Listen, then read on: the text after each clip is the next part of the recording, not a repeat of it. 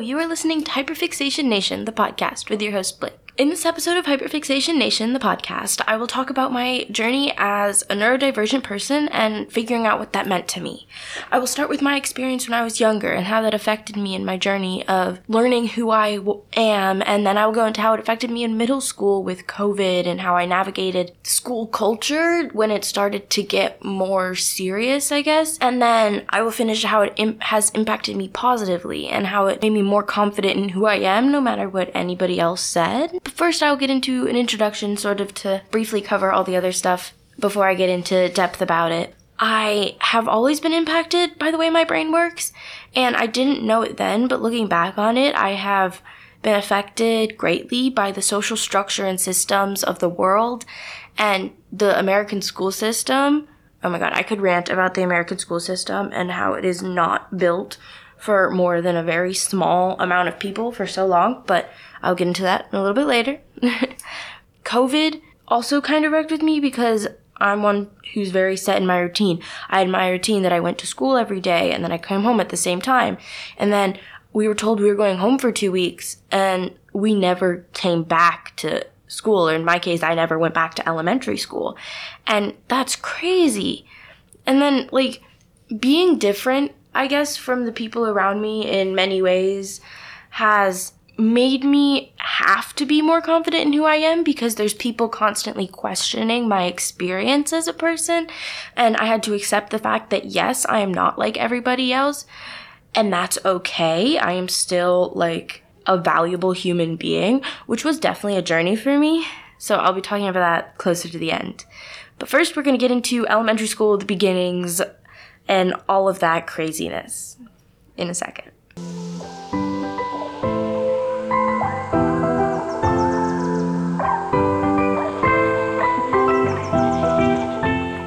Okay, so elementary school was a journey. I lived in a different state than I do now and like different school until second grade.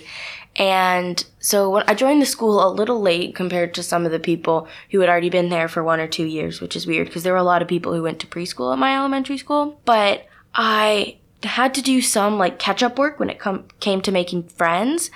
But I didn't realize how much of uh, society and the unwritten rules that there already was because I had bounced around from like I went to this preschool and then I moved states and I was going to this other place for first grade and I had sort of adjusted a little bit to those social structures. Then coming back to my like my elementary school for second through 5th grade it was actually really different like the social structures than the other schools I'd been to which was really weird. And like, I guess that's because we were slightly older. So, like, if you talk to someone who's a different gender than you, you must be in love. Or, oh my god, that was so crazy. And like, people would have marriages or whatever, like, to their cousins. Like, excuse me? But I, I never really understood that. So, I think there were some people of other genders that I could have been friends with and I think I would have gotten along with them really well. But then anytime I tried to talk to them, all the people around me, even my other friends, they were like, "Ooh, you must love them," which I I guess that's a pretty universal experience for people when they're in elementary and middle school. I was just not really expecting it. And then like when I was in school, I was always like either super talkative and didn't really know that you're supposed to raise your hand if you want to talk when you just want to talk a lot because you're interested in a topic. And then when something didn't make sense to me, it was like really affected me in the beginning. And that was really weird because I was not expecting to have that much trouble with the social culture and all these things that everybody around me seemed to already know like, oh, you're supposed to dress this one way, or you're supposed to talk this one way, you're supposed to talk to these people at this time, you're supposed to act this way.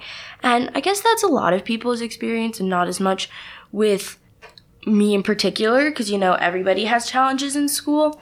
But I, I did well in classes that made sense to me, which is what everybody experiences. But like in math, if I was in a unit that was logical and it was like, this makes sense because this, this, and this, it's all a process. It just, it logically makes sense. I would do well. But then the things that other people would see immediately, the things that were a little more abstract, I would have a lot of trouble with it because I would be like, no, this is this is the system. This is how it works. These are the rules. And teachers will be like, yes, but there's exceptions. And so that the way my brain was unable to handle this has impacted me a lot. And it happened in other classes too, like in language arts when we were supposed to read into the characters' intentions and the theme and all of that. I was like, I don't know. They're just they're just a character chilling. This is how they were written their intentions may not have even been going through the author's mind because again we were reading kids books so i had many problems with the american school system but i also enjoyed having time to spend with my friends and i had and i lived really close to the school which was really nice because then i could walk so i didn't have to deal with riding the bus and all of that and i could sleep later which was really nice and my sister had been through the school for some years and so she could teach me a little bit more about how to not win at school, but like win at school. but yeah, that's that was my elementary school experience and I think that's pretty similar to a lot of people's experiences, but it was just kind of crazy because I was very like my thinking was very like black and white, like it makes sense or it doesn't. Like people would know these things. Like when someone was saying something that they weren't explicitly saying, they would just know what they were trying to imply. And I would be like, but if you're saying that you're fine, then why aren't you actually fine? Like if you're not fine, but you don't want to talk about it, just say that you're not fine and you don't want to talk about it. And I get the curiosity, like sometimes I just get really nosy, like, oh, you, you, you're not fine. Well, tell me what's wrong. I'm nosy. but you know, that, that's, that's something that I need to go through some character development to deal with. But I just, elementary school was fun and kind of kooky, but looking back on it, it was a very important time in my life. And while I didn't really realize all about who I am, like, I didn't really start to notice how my experience was different than the people around me until like fourth or fifth grade. But once I did start noticing, it was like someone had completely thrown off my groove because I was I was like, wait, nobody else experiences this around me like I do? And I was sort of forced to just pretend I experienced things that way, and I have been experiencing things like that all my life. Even when I was experiencing like complete opposite or I didn't understand what the heck was happening, I had to pretend to understand, which really not messed me up, but it kind of like it changed a little bit about who I function because it didn't mess me up, but it it changed how I function. Like now I have a really hard time hanging out with people outside of school. So if I'm hanging out with you outside of school, you know that I like trust you with my life because hanging out with people inside of school, it's in the environment that I'm forced to fit to these social norms and do all of these things. But then outside of school, I'm more free and so you get to know like more of actually who I am. And my parents are always like, "Oh my god, you only have like one friend." And I'm like, "Well, I know people at school." And they're like, "But you never hang out with them outside of school." And I'm like, "Well, yeah, because they're they're school friends. They're not outside of school friends." And when I was in middle school, I added someone to be an outside of school friend, and that was a really big step for me. But I'm very happy because I have a really good friendship with them now. But that's getting into middle school, which is next. So, I'll be back in a second, and we'll continue on my journey of becoming.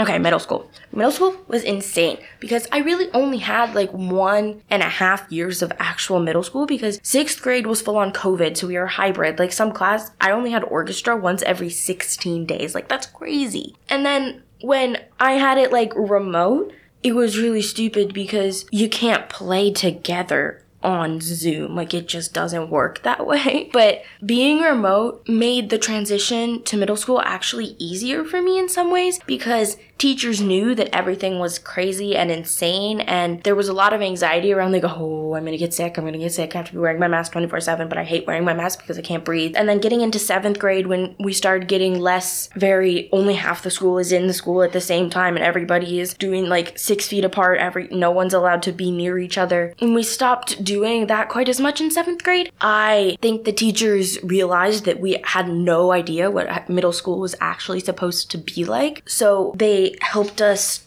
adapt over a very extended period of time, which I think was nice, and not everybody gets that. So that was a bonus because then also when you're in middle school, you start realizing more of who you are because everything starts changing and all of that. And so having the space to do that in my safe place in my house where I didn't have to worry about what I looked like every day, only every other day, or things like that, I had a lot more space to just like grow into the person I wanted to be which if I had been in the school system like normally, I think that would have been would have been very different for me. But the unwritten rules of school really threw me for a loop in seventh grade when we started going back full time because people would be saying things that they didn't really mean or they had these customs or like when I tried to hang out with people outside of school, someone would ask, "Oh, what game are you playing?" when I was doing something like at home and I had invited them over, like even my close friends because you know, I don't hang out with people outside of school very much.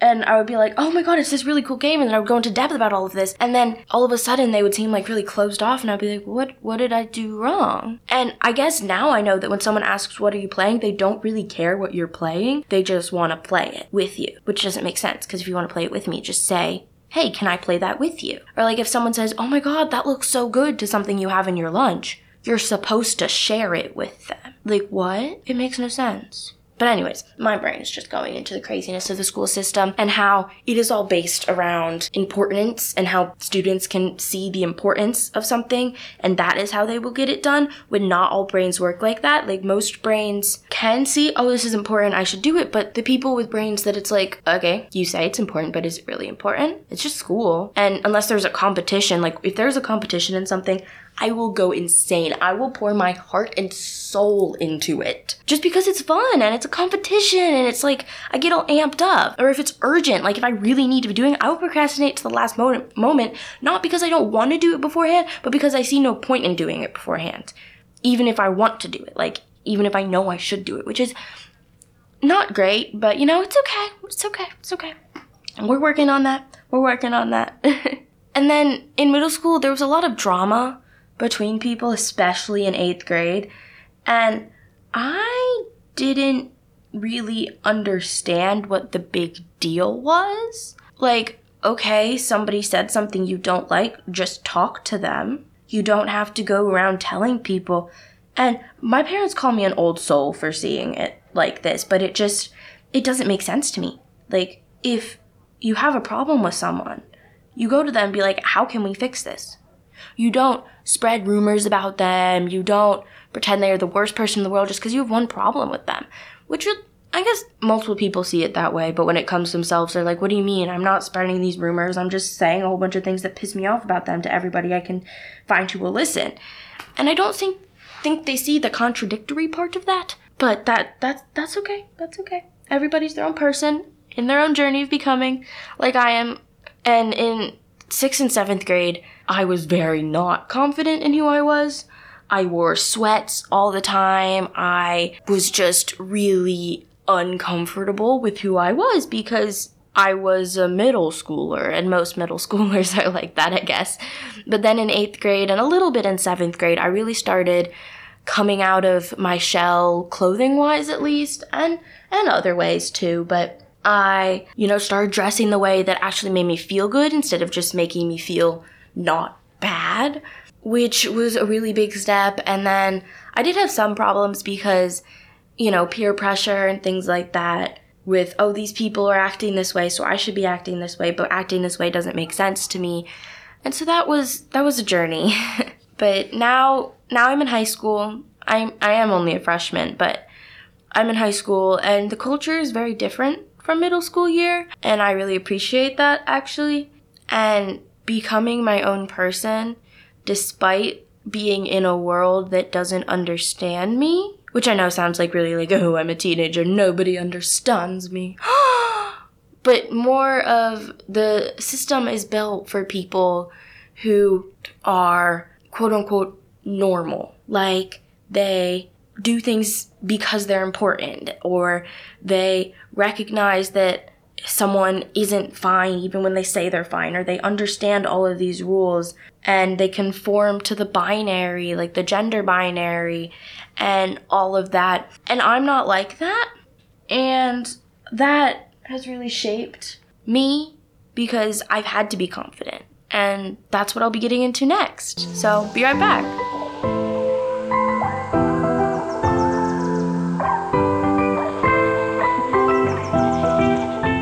Okay, so now we're talking about the present and how I have started coming to terms with the fact that I'm going to be who I'm going to be in all of my glory and my quirks and my flaws, no matter what other people think, because they can't change it. I have spent years figuring out who I am, so I am not going to let another person tear me down if they have never walked a day in my shoes. Like, there's this metaphor that is a ship will only sink if the water gets inside. And in the same way, negativity will only impact you if you let it get inside. Like if the water was the negativity and it got inside the ship, it would start sinking. But if you have a good ship that's built to protect itself from all of that, the negativity won't get inside and you will be protected against it. And that is something that resonates with me because everybody is different. Everybody's fighting their own battle that you don't even know about. So why do you tear down the people around you? As a self defense mechanism. Like, if you really need to defend yourself, or you think that you are the only one who's there for you, you need to build more positive connections. Like, that's not a reason to tear other people down just because you are insecure and you are struggling. If you are struggling, you ask for help, which is something humans suck at, just like to say. I'm not great at it, but I'm getting better now that I realize that life doesn't have to be horrible. Life can be pleasant and happy even if that means you get support from other people, which is something I think a lot of people have trouble being like, yeah, I need help. I am not doing great. So I'm going to ask for help. I'm going to talk to someone about this. And a lot of people can't do that. And I think a lot of people would benefit from therapy, but if everybody needs therapy, then there's a problem with the social, societal, like, institution. Like, if everybody needs therapy, then what is the system, the social system doing to them that makes them need the therapy? That's that's the question. But I'm I'm getting really off topic. I just I have a lot of problems with how society is built for the average cis straight white man who is neurotypical. Like it's built for that person. But that person is in the minority. When you actually think about it, if all the people who did not conform to every single one of those traits, like got together, like all the women, all of the people of color, all of the neurodivergent people, all of the queer people, all of the other minorities that I can't think of right now got together, they would extremely outnumber because if you think about it, women out number not outnumber, but they're split 50%. So if you do that and then you take all of the people who are guys and you take but they're in some other minority, that makes the cis straight white neurotypical Christian man actually a very little thing, but they are in the place of power because we live in a patriarchy. Though I do wish it was a pastryarchy, like you know pastries, because that would be so much better. Um, I guess the point I'm trying to make is that everyone needs to be okay with being different and being their own person, and living in a world where it was hard to be like that made it now after struggling like all of that made it so I am now free to be who I am in a sense and I know that I need to keep working on that and the person I am will keep changing and my experiences with the world will affect me and impact me but at the end of the day everybody is their own person and you need to be confident in that because confidence is one of the biggest things that earns you respect even if a system is meant to disrespect you and that's like a really powerful thing I'm going to end on. So, yeah.